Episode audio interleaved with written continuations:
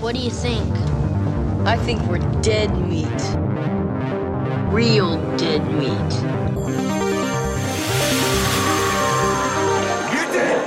Go ahead and laugh, you guys. If I ever find a little bastards that did this, they're dead meat. Welcome to the Dead Meat Podcast, an extension of the YouTube channel Dead Meat. I'm James. I'm Chelsea, and we're boyfriend and girlfriend, and we like to get scared together. And everyone, I know you've all been waiting for this episode for so long, and I'm so excited we're finally doing it because it's a big, important one. I'm very excited, and we have a guest today to help us through. That's Joan Ford. Hi. She's a writer, a, a very funny person, uh, Cartoon Network. You can see her at UCB too. You do improv. and- Uh, more sketch, but yeah, a little bit of it. If you want to come see some bad improv, yeah, look, find me, find me at UCB. That's like most improv. yeah, yeah. If you want to see very standard, middle of the road, bad improv, yeah, that's me. Hell yeah. Welcome, Joan. Thank you. Yeah. I'm excited. I, I dressed like a little Yes, it's- spooky no, for it's you guys. perfect. Oh, nice. Like I only had. I, this is like a Halloween only dress, but I was like, I'll break it out for today. Oh, yeah. it's every Dust day is. Halloween at our apartment. Yes, I Yeah. can tell. Yeah. so today we're we're doing our transgender representation in horror episode. Yes. And I'm glad that I, I, I brought a funny person on to talk about this stuff with us because I, I think that this the subject matter it can get heavy and even Yeah. talking about representation in media and especially horror it's you know i think we're going to get into some stuff that maybe for for some of you listening might be a little tough um, so if I'm, I'm going to include a link to translifeline.org, I have the, I'm going to put the hotline numbers on the graphics too and in the description. If, you know, you listen to this or you, you feel like you need to talk to someone and, you know, I want that, that resource to be available. So yeah. Uh, and I'd like maybe like before we even get started, I'd like to throw out that like just because I am trans does not mean I am necessarily like an expert on any of these things. Um, uh, I think ultimately what's important is for anyone wa- like watching these movies to like kind of like think about how it makes how they respond to them, how it makes them feel. So like, well, I just want to say whatever I say here is just like my feelings processing these films, uh, and you know whatever you take away from them, that's that's you. Like, I want to have like a discussion about these movies, not a final like this. This is the like final verdict on them. oh, man. I thought we got the official voice. Yeah. No, sorry, no, sorry. That's Oh, not, man. That's not me. That's not me. I believe that's uh, uh, Patti Harrison. uh, she she won it. She she won that official. She, Yeah, it was she a big fight. election. Yeah, she won the election for The King's Moot. official. yeah, yeah. Because she's the she's the funniest. her tw- yeah, her Yeah. Twitter's very very Yeah. good. Uh, cool. So uh, let's get started. I I really so when I started doing research for this, I even asked um you know for for some resources, and I I read a bunch of books about transgender theory in film and horror, and I think the more that I started digging into that, the more I, I realized I don't know if this is the discussion I want to have necessarily, because a lot of this film theory is academics who aren't transgender. Oh, yeah. And it gets so like, you know, I, I feel like it would ultimately be so unfulfilling for me to be reading based like reading out loud to you like this is theory about how you're represented in film. yeah, you know, and, and like, yeah, I think that's a very good distinction to make that we're talking about trans representation, not necessarily like trans themes in these films, because like, you know, then it, that all becomes kind of loose and like mu- and murky, like like sometimes literally so. In like the case of like David Cronenberg, like I feel like every like you can kind of apply like trans theory to like every single like David Cronenberg movie. Yes. It's- Oh, like I- Videodrome? yeah, like oh yeah, his. I feel like David Cronenberg's like mo is just like where can I put a vagina that wasn't one where, where wasn't one before. I actually before I like one of my last Halloween costumes before I transitioned was I went as Max Renn, who's James Woods' uh, character from uh, Videodrome. I'm honestly more embarrassed that I went as specifically James, James Woods Woods, than, yeah. than than I went as a then that. But um, like I built that like I The like chest I built that like chest VCR Oh. vagina. And I was like, yeah, like uh, yeah, I was very, I was very, very pleased with my uh, my uh, handiwork, but I was just like, what a what a like I don't know.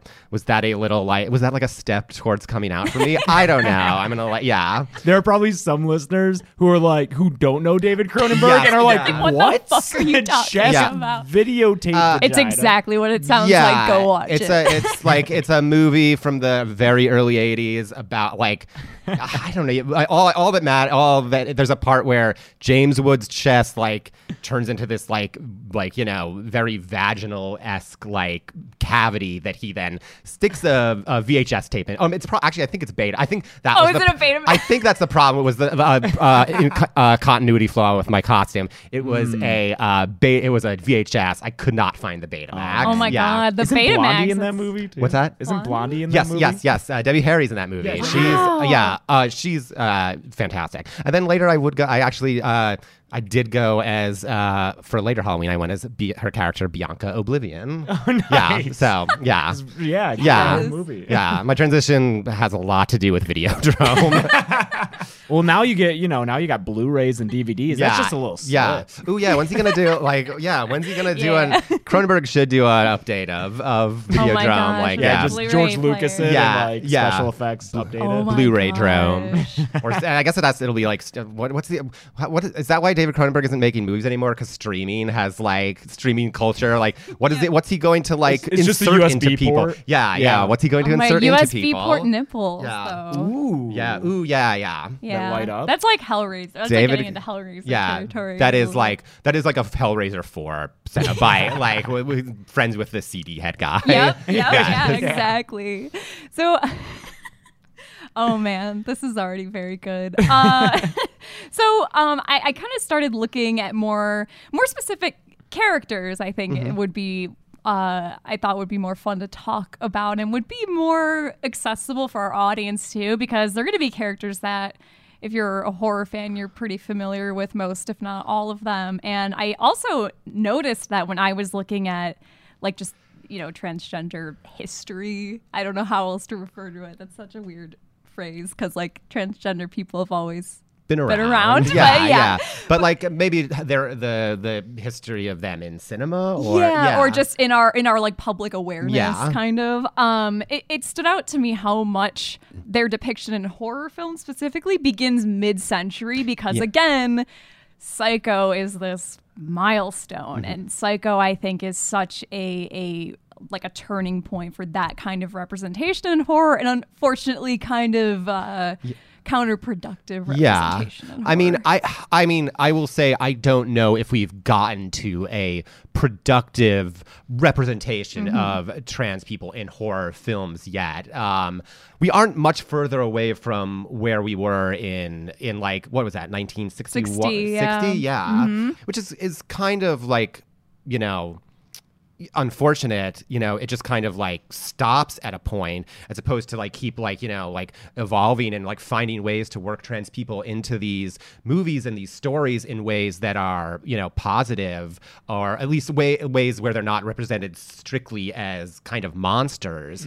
Um it's yeah yeah. So yeah it's kind of starts with psycho and then like doesn't go anywhere really It's, amazing how much it doesn't change. I think even because I I have not personally seen this movie. Did you see Insidious too, James? I didn't see the second one. No. in Insidious 2, there is a, a character where the crux of that plot and twist is Yeah. oh, it's someone who went crazy because they wanted to be a woman. Bride in Black claims his 15th victim.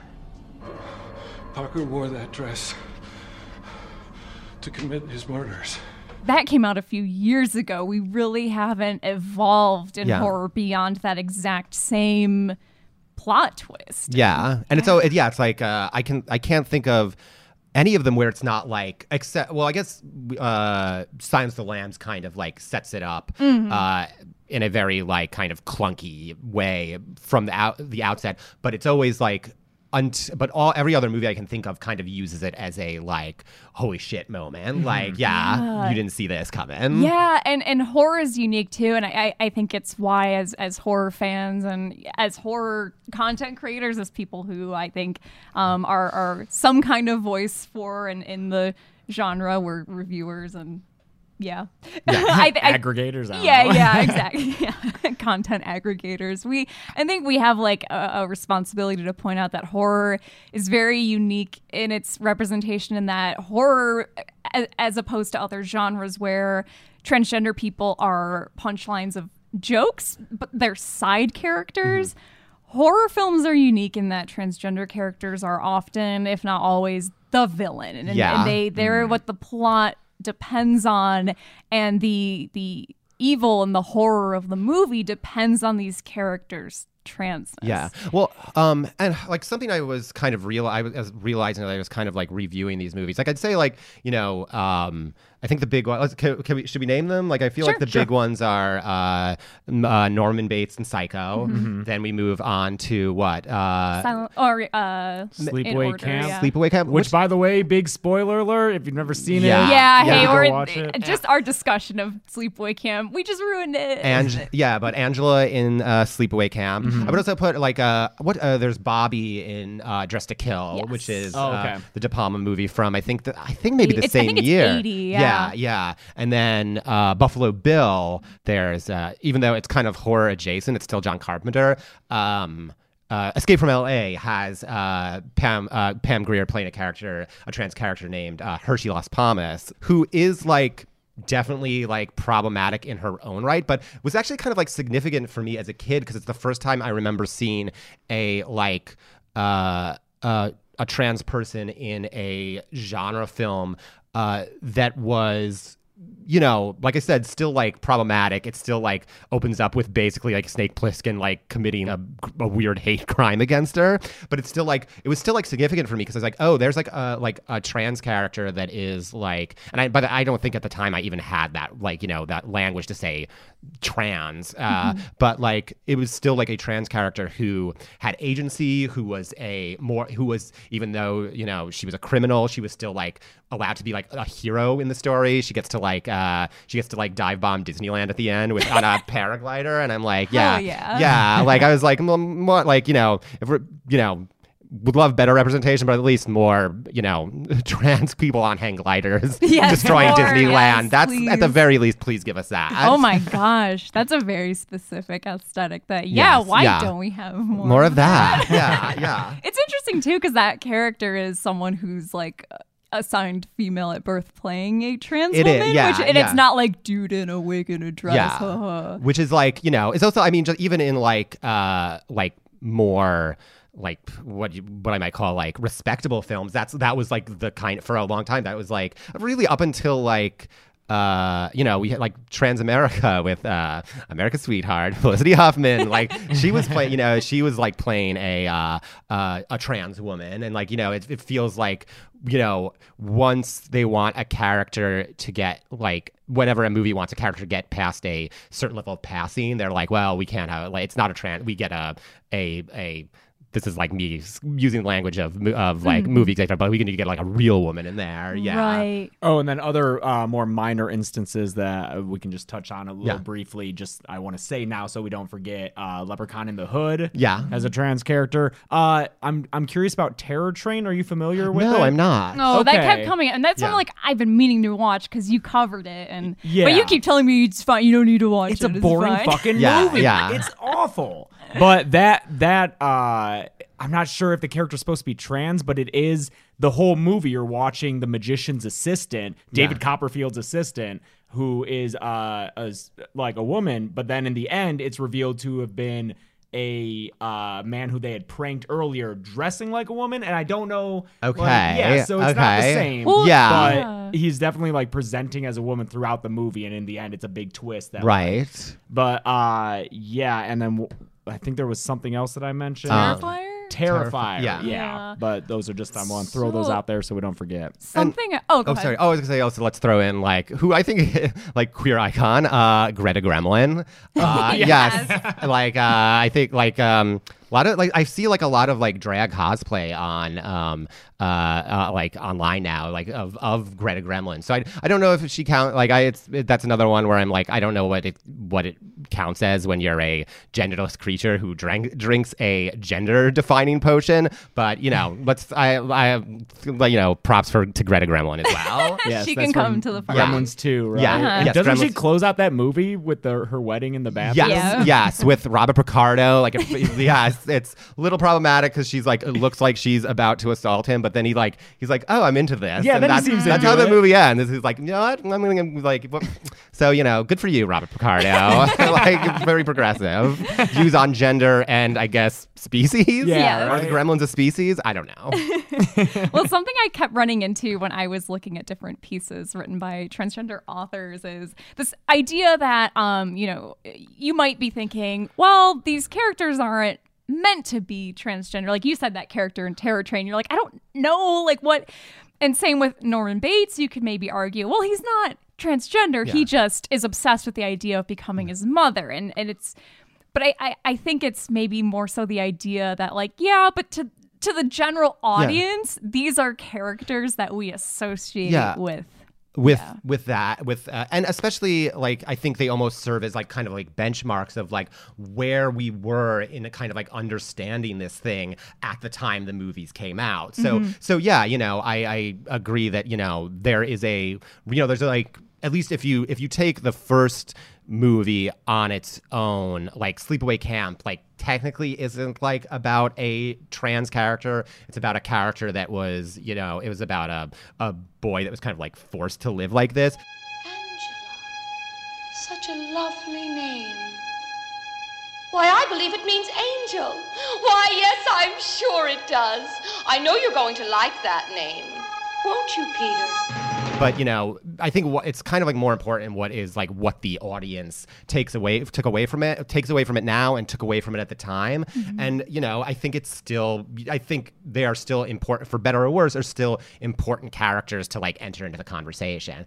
And i also want to say like if you uh, i feel like if you take like the sleepaway trilogy like as a whole she becomes she like she is a trans like if you if you look at the events and how she talks about herself in like the second and third film she is like a trans character for sure yeah When she's being being played by Pamela Springsteen. Yes, another Yeah. another yes, another cis woman playing a trans woman. Yep. But um, you know, it, it, it's fun. You know, I it's funny. Like I almost like once again like this is not me like saying that you know this is a benchmark in the history of uh, trans cinema, but it's almost like I wish that like the Angela from like two and three were the movie the the interpretation of the character that like caught on hmm. because like in those movies you know there's still the there's still definitely the element of her being you know trans in there but her game is much more like a crazy camp counselor who like wants to, who's like killing people who are like breaking the rules of camp. Her like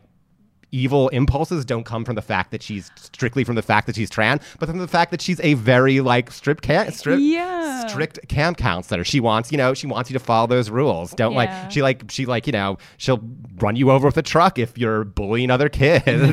Let this be a lesson to you. Say no to drugs. Yeah she just she happens to be Yeah, transgender she happens to- but yeah, you yeah. st- yeah follow the rules yeah, follow the rules. The camp is what's I like important. that. Yeah. yeah that's so interesting and, and by the way too it's I don't think any of us would say that these are movies you can't still enjoy and love. God, I, I, Psycho, Silence of the Lambs, Yeah. and Sleepaway Camp are Yeah. three movies that I adore. And I mean, we have. Oh my gosh, I well, here I want to bring it out because it gets it gets hidden back here, but we even have a signed curling iron from Sleepaway Camp. Oh, who signed it? Uh, Karen uh, Karen Fields? Fields, Very yes, cool. yeah. Who plays uh, Judy, the bully. So who, yeah, dies by curling iron. Yes. We adore Sleepaway Camp. I I will say I like it's like it is like um I th- yeah it is funny to me that Sleepaway Camp can get enter this like uh Silence of the Lambs Psycho probably arguably two of the best Yes. like I love yes, yeah, yeah. horror thrillers of all time, And and, also like Camp is like, Sleepaway "I'm here Camp, like gets to sneak into like we get have to talk about it in the same sentence because like they they're the three mo- they're probably the three most prominent. Oh my Yeah. god, that's so true. Yeah, it's like good. It's like uh, good on you, like, makers of Street Sleepaway other Camp. Yeah. yeah. I love that. Yeah. But yeah, like we, I think Sleepaway Camp is one of the funniest, weirdest movies I've ever seen. Like, it has some of my favorite lines of all time. Eat shit and die, Ricky. Eat shit and live, Bill. Yeah, and I'm actually Yeah. kind of sad that it's most well known for the ending Yes, because Yeah. to me, my favorite part about it is everything else and how bizarre it is when fucking kids are throwing water balloons at each other on the roof of a cabin and Yeah. shit like that. yeah. I mean, to me, it's like, uh, you know, I, I, I can enjoy those elements of Sleepaway Camp too. I'm not saying there isn't a, you know, there isn't something kind of like triggering for me mm-hmm. when I watch it, but I also, you know, I think it's like with anything, like we can, we, you know, we can acknowledge what is problematic and what has aged poorly about these. So long as we acknowledge what is, has aged poorly and is problematic about these movies, we can still like appreciate them for the things that like, you know, that are the things that we've always appreciated about them. Yeah, exactly. No one wants to to get rid of these movies Yes. or say you can't watch them, but it's it's more like just being um just being conscious of of the things that we're watching and how you can watch them and maybe not even think about things that Yeah. someone else is watching this and having kind of a reaction where they feel bad. And maybe uh, like I would also say like not just how maybe not just ha- think about how these movies affect like you know trans people who may be watching them, but like think about how like these movies are influencing your own perception Yeah. of the trans community because um, I know this is something you know I think you guys said to me before we started recording. You know, there's a lot of talk about like you know you know people will say like you're reading too much into it. It's not that big of a deal, but I think like that kind of like flippancy is a big deal because that's you just kind of absorb these prejudices and these pre uh, preconceived notions when you're not really like considering what you're watching. So like I'm a big proponent of like there's no like you know, there's no movies that we should like. At least I don't know. I should say I, I won't say uh, unequivocally there are no movies we should throw away. But like, but like I like uh, most movies, I'm like let's not throw, let's not throw them away. There's stuff that can still be appreciated. Them. There's still stuff that watching those movies that can give us a view into like where the commu- where the community was, where the trans community was, and how the public perceived it back then. Um, but just yeah, be aware of like not just how it's affecting you know your friends, but how it's affecting you. yeah, yeah, yeah. Yeah, 'cause- it's not advocating for censoring. It's just Yeah. advocating for being more conscious. Yes, Right. yeah. Especially when you take into consideration the fact that the the transgender population of this country, I mean, e- the world even, they're like our most vulnerable population, really, like statistically. I think I wrote down some numbers just to have. Um, I think these are again, this is like, you know, more we're getting into Yeah. serious, upsetting stuff. But yeah, 47% of trans people had been sexually assaulted. I think this is from 2016. 46% had been the victim of a verbal attack within the preceding year, and 9% had been physically attacked. Yeah. So yeah, 9% of Yeah. transgender people. And 2016 was the deadliest year on record for trans people. And I think a big something that feeds into that is the idea that that transgender people are dangerous. It's why we have Yeah. so many people wanting to pass laws about bathroom Yeah. usage and the idea that there's some nefarious reason for someone wanting to use a bathroom that corresponds to their gender and and where do they you know where do people get these ideas from And a lot of yeah, like a lot of a lot of it comes from the fact that you know up until a point that was all we saw. Like we really in, in popular media, this is all we saw of the community. Um, and I also think you know, um, it's interesting. Like I feel like it it it a lot of it, a lot of the kind of uh, their villainy, the the like kind of like the evil of trans,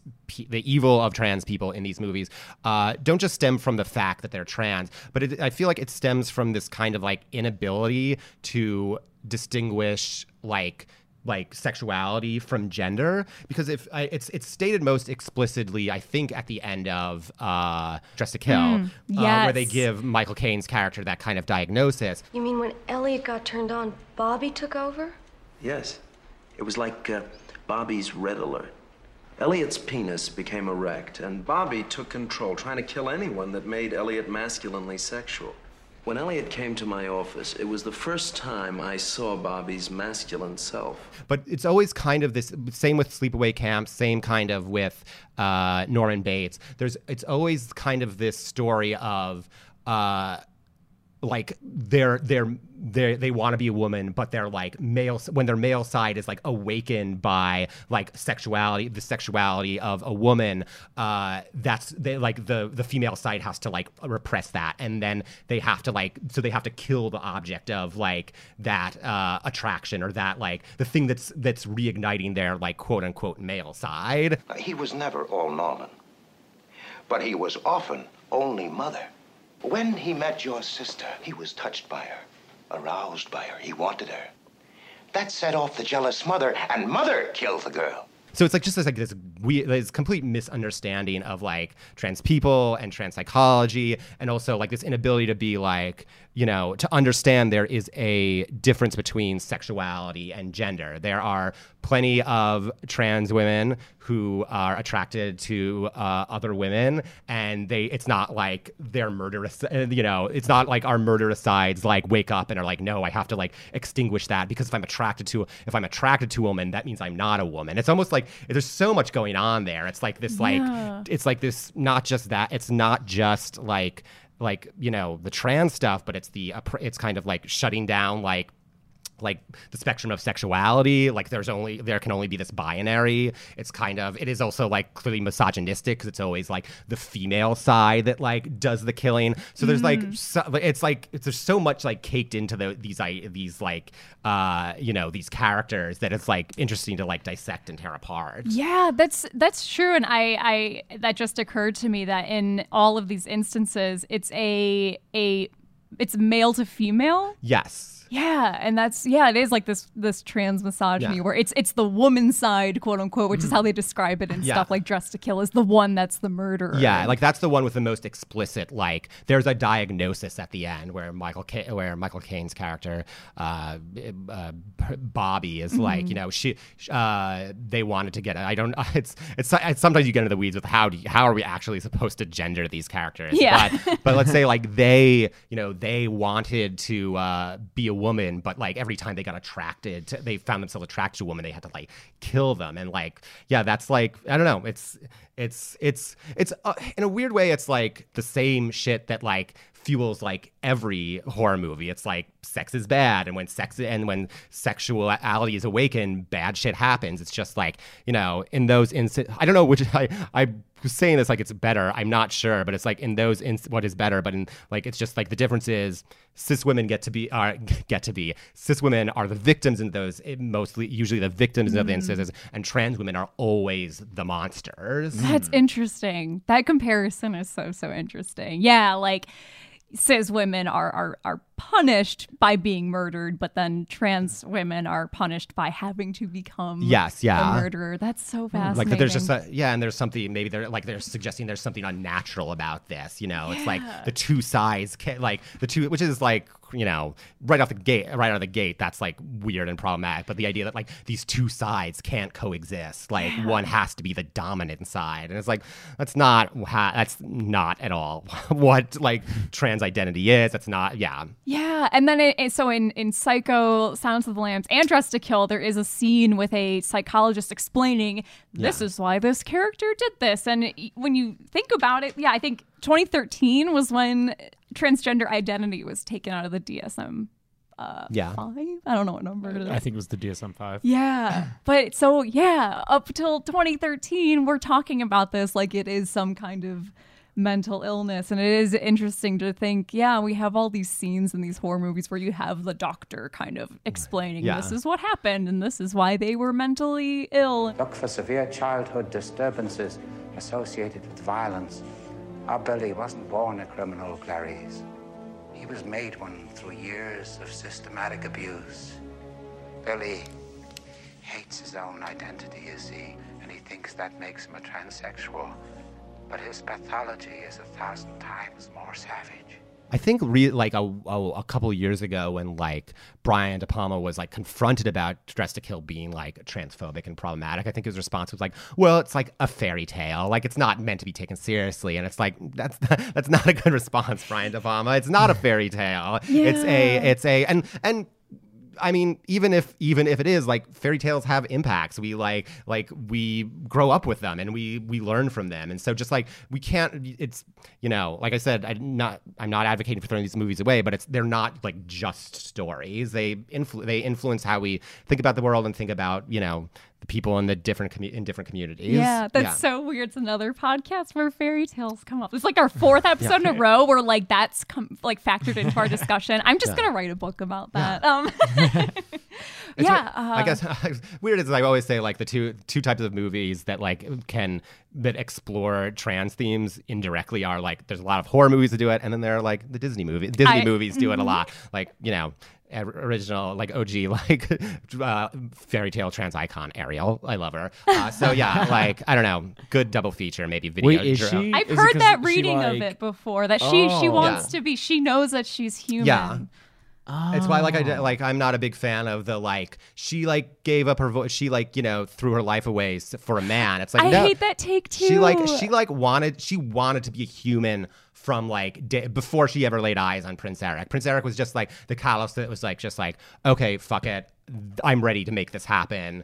You go to the Sea Witch, and like I always say, like I don't know, Sea Witch is like dealing with the Sea Witch isn't much different than de- like trying to get your hormones from Kaiser Permanente. The, you still have to like jump through a lot of hoops. Um, like honestly, like voice versus like the like all the work I had to do. Maybe I'd give up my voice, but um, but uh, yeah, like it's like that's why I'm not a big fan of that reading. It's like you know she knew what she wanted, and I also think like she's 16 and like when you find new like sometimes finding new people in your life even if they're not the people you're going to be with forever that's what like can spark a like the uh it can spark the inspiration to change to make these big changes in ourselves um or or i should say more accurately i should say to like fully embrace who we are so Like self-understanding? so- yes exactly Oh, self-understanding um so i just veer i just turned this into a disney podcast I'll, I'll, That- we can, we can veer that's back extremely on brand But, for us. yeah. so Yeah, it's that's where we gotta I love that. I love that reading on Ariel. I find her very empowering too. Yes. She's one of my favorites. Yeah, and I think she breaks up with Eric. I think they have like, am, they have like uh, they were like we're, we were 16, we didn't know what we were doing. Ariel was like, oh, there's a lot more people out here. I'm gonna I need to go explore. Yeah, I'm gonna go explore Denmark or Yeah, yes. that movie takes place.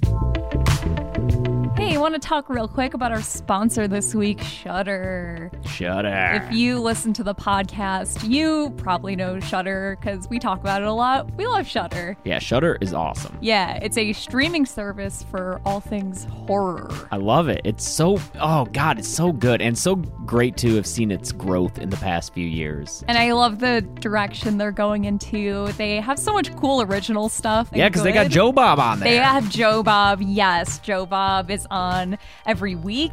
And the cool thing is is there's such a there's such a community around Shudder that when Joe Bob airs it's live, and so everyone can watch the movie together with Joe Bob. It's just this fun, good time of people seeing something they've never seen, and other people who have seen it before but are just excited to watch other people enjoy it for the first time. It's a really good, positive atmosphere that I think Shudder's done a really good job at promoting. So yeah, yeah. That's exactly what we like: horror movies and friendly communities. Yeah. They're also if you're if you're enjoying this episode about representation, they have Horror Noir. It's their original documentary about Ooh. yeah, it's about black representation in horror and that's very very cool too. And it's easy to stream on any device you have pretty much, you know, iPhone, iPad, Google Chromecast, Android, all of it. They got you covered. And we got you for Shudder uh, membership. Yeah, if you want to try out Shudder free for 30 days, that's a long time, 30 days. You could watch a lot of crazy you could stuff. watch so much stuff in that time, man. Yeah, you go to shudder.com, that's S H U D D E R.com, and use the promo code Dead Meat. Yes, all one word, and you know how to spell dead meat. Yeah, so uh, one more time, that's shudder.com and promo code Dead Meat. Enjoy it. It's so much fun. Our other sponsor this week is HelloFresh. It's a meal kit delivery service, which I'm so excited to have now. Yes, I love, I love this because uh, I, I am the cook in this relationship. Yeah, you're you're just the cook. I'm just the cook. well, I never could enjoy killing, but no, I, I'm the one who makes the food in this relationship.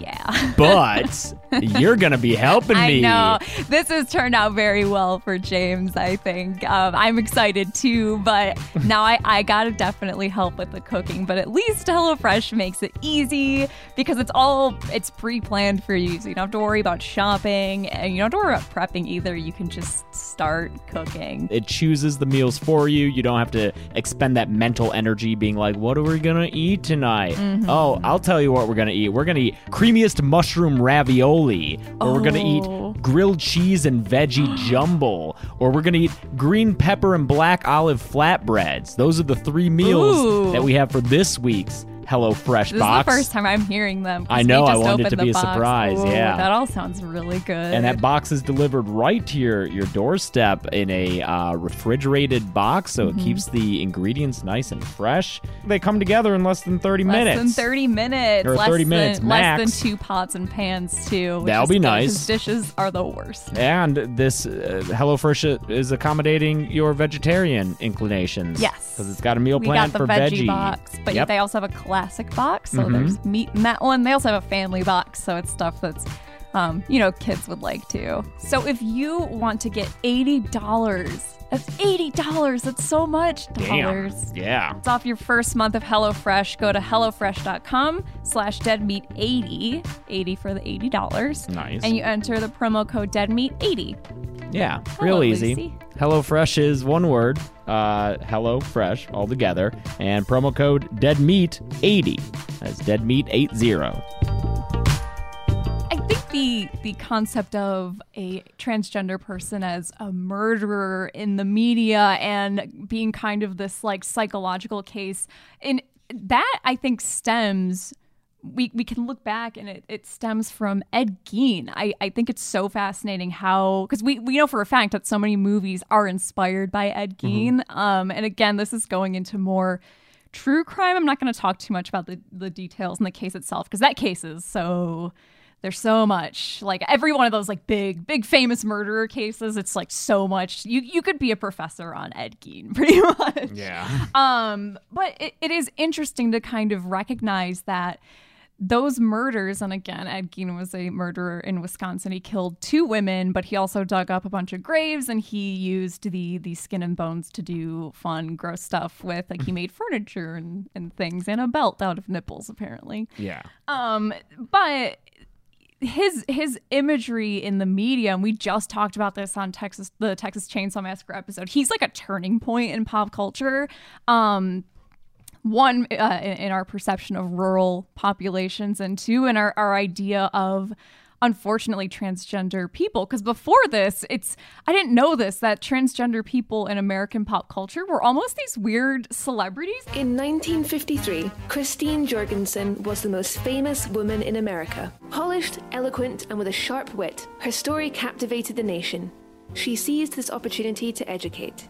Christine also went on to tour with a nightclub act, singing her own personal theme song, I Enjoy Being a Girl, and racked up more column inches than the likes of Marilyn Monroe. She's the first person to be widely known in the US for Yeah. having sex reassignment surgery. That's right, When she's in her 20s. And so she's kind of the celebrity. And then when after the Gein case happens, it, it- the Gein case is in the 50s, I think like late 50s. And I don't think it's a coincidence that 1960 we get Psycho. Yeah. And after that, it's this trope and horror of, you know, the Because the the movie was based off like a bu- uh, like a Mhm. book about Ed Gein, right? Yeah, yeah. The, it's the book is is. Um, I mean, the book is basically the movie story. It's still Yeah. got Norman Bates, but it is like it, it's based off of the Ed Gein murders, and I guess, and I, I didn't know this that the Ed Gein case. There's not really any evidence for the idea that he wanted to be a woman. It, that's something that we've kind of projected onto it. I think even in his um his interrogations, I think the the officer interrogating him is really feeding him stuff because they kind of want this Yeah.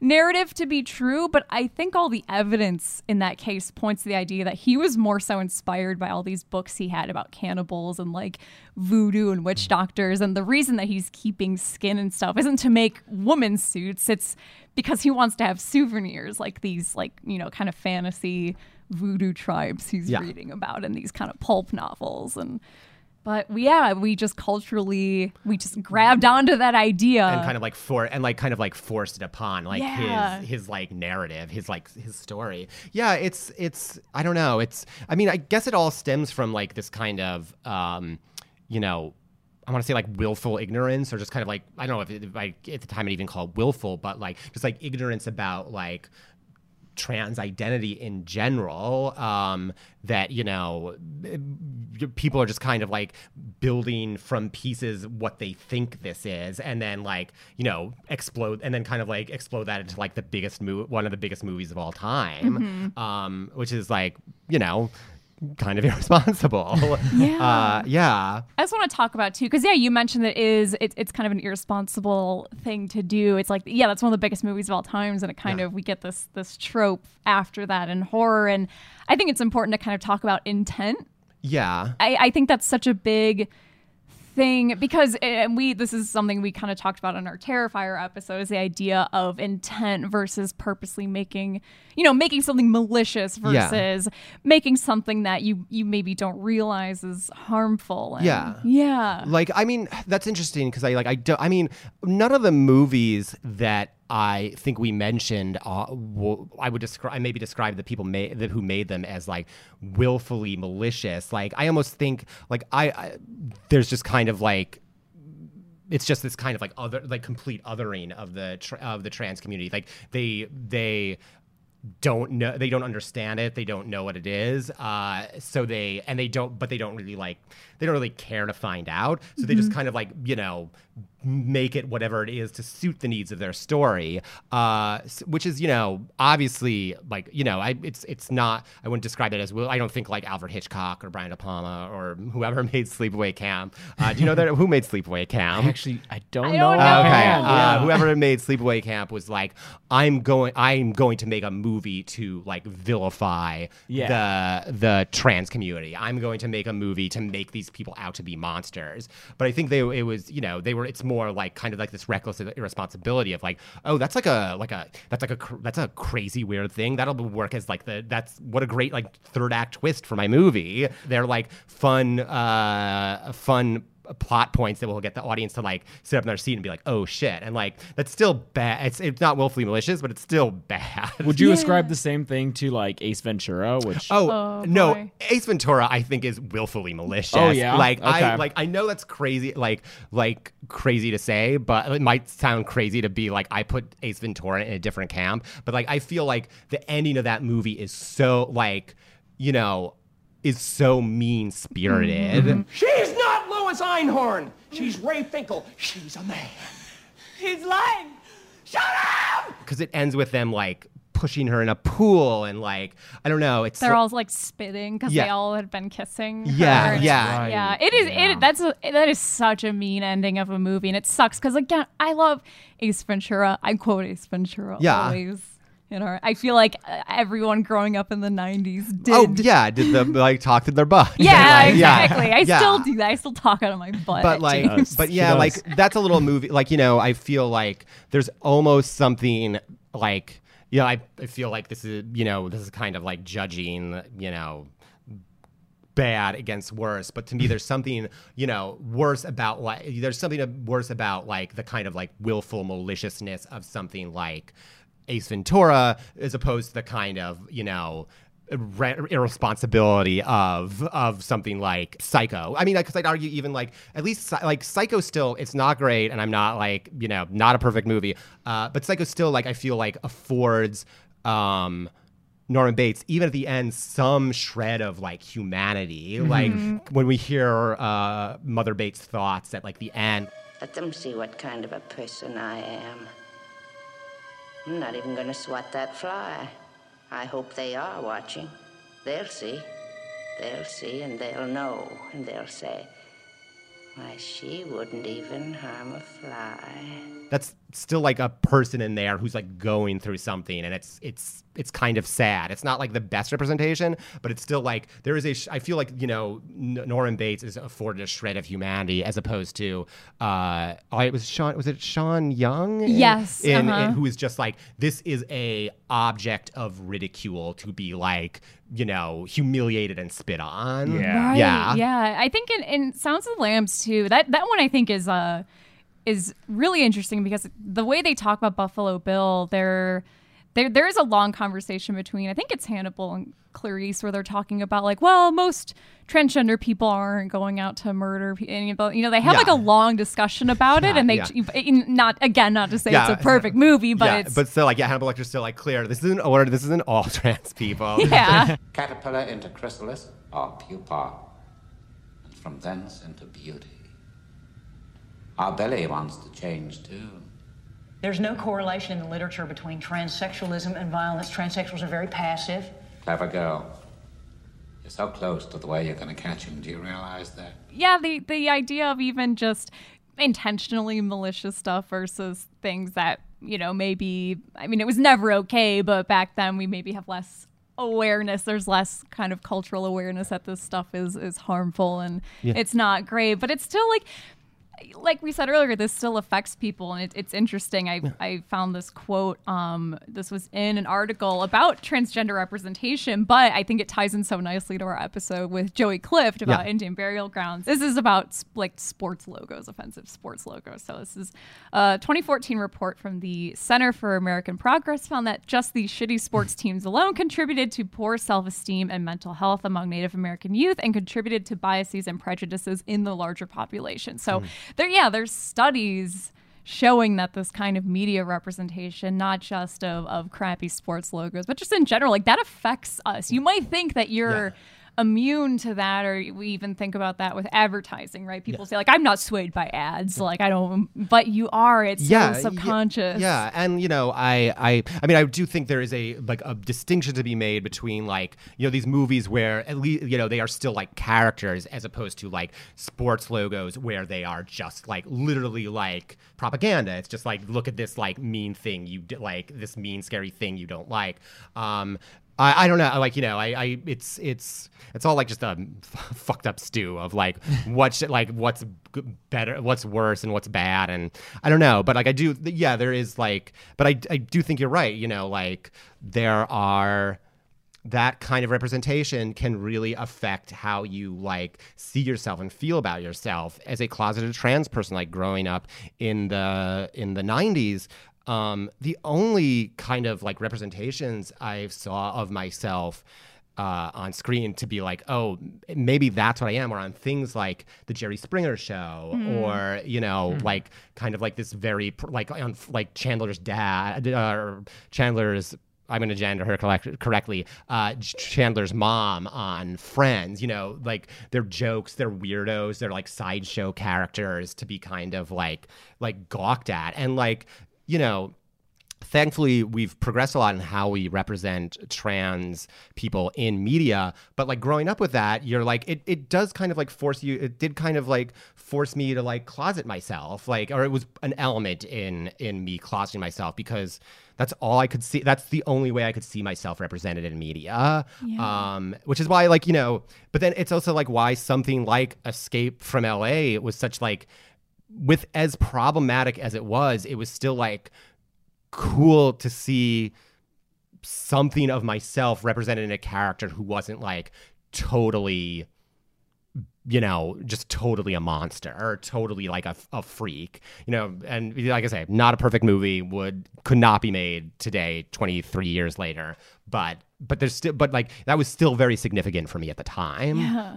Are, are there uh what are there positive representations of uh uh transgenders in in or I should say trans trans people, uh, transgenders. is- oh no, that's okay. Yeah, so we're all learning. But yeah, but yeah, like, trans people Yeah, uh, in media out it sounds like no in horror movies so It's far but yeah, not. I can't. I mean, like you kind of have to get into you maybe have to kind of like get into the weeds of like trans uh, trans uh, theory for all that. Um, there are, I think, more positive. There are obviously more portray- uh, positive portrayals coming through like dramas and comedies. Yeah. Um, and I understand it's you know I understand that it's like it's going to be hard to like I shouldn't say hard, but you know people are going to be trepidatious about how we like introduce trans uh, the trans community into horror films in a way that's like positive. Mhm. Um, but you know, I think to like you know, it's funny. I like think I'm now I'm thinking like just strictly. I'm thinking about like you know us which just came out like a like couple uh, like a like just a month ago and jordan peele kind of talks about how you know it's important for like this you know as opposed to get out like us is not to him a, mo- a story about race Mhm. but it is important for him to put like you know uh black people as the stars of horror movies and it doesn't have to and like it never has to be like explicitly about the fact about their race Mhm. so like you know that's what i think we want from like you know the trans community like we can have like trans uh, men and trans women uh, especially like you know tra- as uh, trans i think trans men are like wildly underrepresented in like all uh, in all media. Um, but uh, uh, that we can start like working the uh, you know these people, this community, these characters into these films in a way that's like you know a like a trans you can put a, a trans woman can be in a a trans woman can be a victim a trans man can be a uh, uh, like a, a hero a trans woman can be a hero. Like it, we can be all these things. And we can you know what i'm gonna say? Like playing the f- being like who wants to be like the victim in a horror movie? You want to you want to be like freddy krueger. Like you want to be like jason. Like like like we like everyone deserves that fun of like playing in the, like playing in those uh, fields as well. But like you know, why can't we like can we create a like trans Freddy Krueger who is not like you know. The fact that she's trans or he's trans is like superfluous. I don't know. Right, I don't, and it's hard, like because obviously, you know, you do that, and you're going to want to talk about the fact that they're, you know, they're, they're people are going to be reading into it. But you know, I want to, I want to like kill people in their dreams. Like that sounds fun. It's yeah. I think it, I think one of the things I, I I think about when we talk about representation too is it's. I think at the end of the day, it mostly just comes down to like, uh, yeah, everyone wants the chance to to do fucked up shit in horror movies Yeah. and not have themselves defined in such a Exactly. limiting way. Like we all want to be represented in fun, cool ways, and and unfortunately, like we have such a bad history of yeah. Yeah, and which is why I like I go back to like sleep like I know this is like crazy, but I go back to like Sleepaway two, Sleepaway Camp two, and Sleepaway Camp three, where it's like more two, three is kind of unwatchable, but uh, Sleepaway Camp two, where it's like it's like you know you could kind of describe most of that movie. You could describe that killer you could describe that like killer and never mention the fact that she's trans. You're Mhm. like it's like it's like the story of this like you know this camp counselor who like went mad with power and was enforcing the rules and like oh yeah no, no, no, and she was trans but the important thing is she was she was like really into these camp rules and she would kill to enforce them Yeah. so like you know more like little like i don't know it's we're probably far away from that happening but someday Have you? Did you see that Netflix show? You did you watch? i haven't watched it no Yeah, there's a character on that, and I, I forget the actress's name, but she's a, a trans woman who she plays one of the, the friends, and it's it is never mentioned once Yeah. on that show. And and there's a there's a boy who works at the bookstore who falls in love with her, and they're they're a very cute, sweet couple, Yeah. and that's never part of the show. And I, I that like stuck out so much to me. And I was like, maybe we'll be seeing more of that. I think we, and I think like in, especially in a comedy, we're seeing a little more of that, like on One Day at a Time, which I'm a huge fan of. Um, in uh, the main character goes to a PTSD uh, uh, support group, and there's a trans woman there. She's, you know, you, she's never addressed addressed as such, but like you know she's part. or like one of my favorite uh, pieces of representation is. Um, do you ever watch uh, Difficult People on Hulu? It's No, the but I- the Billy Eichner show. Okay. Uh, w- uh, one of his uh, co-workers at the restaurant he works at is a uh, is like this like cr- is like this 9/11 conspiracy theorist, but and she happens to be trans, but like her her big character deal is that she's like a, she's like super into like 9/11 conspiracies, and it's like the, and you know she's you know she's not perfect, she's not like this sad like character with no agency. She has like a weird, funny thing going on, but it has nothing to do with the fact that she's trans. Yeah. Oh, that's interesting. Yeah. I think about too, and and um, something that always stands out for me. Yeah, it's the idea of just wanting to be treated like other other characters on Yeah. screen. I think about Mad Max a lot, where that movie, women are just getting offed like it's no big deal. Like they're not. We don't put on the kid gloves for these female Yeah. characters, and I think of stuff like that where it's just this idea of like we don't want these like perfect paragons of morality that are like great and amazing. It's like no, it just you know we want to be like you know we want to be part of the fun and that's Yeah, like exactly. you know and yeah that can be a pro uh, you know it's it's a maybe a better problem than the other direction but it can be a problem when we start treating like you know these groups of people like so delicately that it's like they Mhm. have to be perfect they have to be like i always call them like snow like snow globe characters because like there's these perfect like little characters trapped in snow globes that you can just like look at from afar but like don't touch they're, they're not to be touched uh, Right. so like these like you know uh i i you know we, we trans people can be like messy they can be weird they can have like crazy they can have weird stuff going on but like you know it, it and it has nothing to do with the fact of their gender identity Right, like they're Just because they're people. human just because they're stuff, people yeah right. we all have human stuff going on I figured I I, I kind of want to bring it up because it was something that um, when I when I said we were doing this episode, people mentioned, and I was like, I don't know if we're going to talk about it because it's it's not really horror, but it's horror adjacent. Is Rocky Horror Picture Show? Oh. yeah yeah I don't know. Like I- I just want to like open the floor to Rocky Horror Picture I think Show. ri- I think that's actually an important part, uh, Mhm. an impar- important thing to talk about because, like, I imagine there's like a lot of like kids who like found themselves through that, and um, when uh, uh, you know that is at least like you know that's at least a more set like even though I you know in the movie uh you know she doesn't necessarily identify uh Frank-N-Furter doesn't like gender like uh, you know genders themselves as female. Like they you know I think they don't the word transgender doesn't even come up. Um it's just to be transsexual. It is still like you know that was a significantly more fun and more you know still weird there's weird stuff about it but it's significantly more fun and more like it's kind of like in a in this weird like ghoulish way like celebrate like celebrating the fun and and uh, of this lifestyle Yeah. yeah Yeah. I that movie to me cuz you know, growing up it's I feel like for anyone who watched that as like a teen, yeah it's it, that was such an important movie to see in general because it was just such a wider variety of like, oh,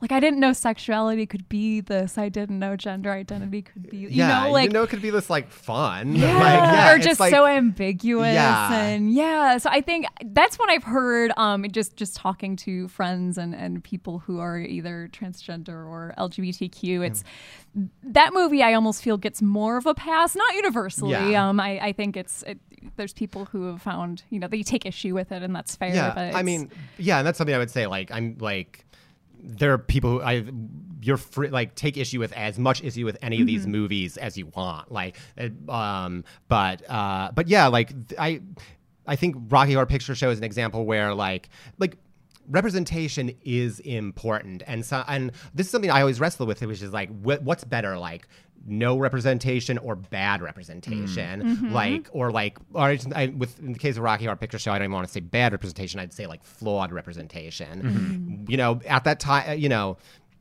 I feel like a lot of this stuff, you know, like we it seeps, it, you know, we kind of like creeps in through like the fringe. Was Rocky Horror Picture Show was like Sweet Transvestite like a step we needed to t- take to get to like let's say like something like Transparent? Like, do we need to like start the conversation there to get all the way to where we are now? And um, also, you know, Transparent is problematic too uh, because of, but uh, but yeah, but um, but yeah, I don't know, I don't know. That's just something I uh, you know represent. That's something I always struggle with. Is it better? Like like you know, I keep bringing it back to this this story about myself, but I would call uh, Hershe, Lo- Hershe Las Palmas in Escape from LA flawed representation. It was still like significant to me. It was still like something like as as as flawed as it was, it was still something that mattered to me when I saw it as a kid. And is it better? You know, is that even as flawed as it is?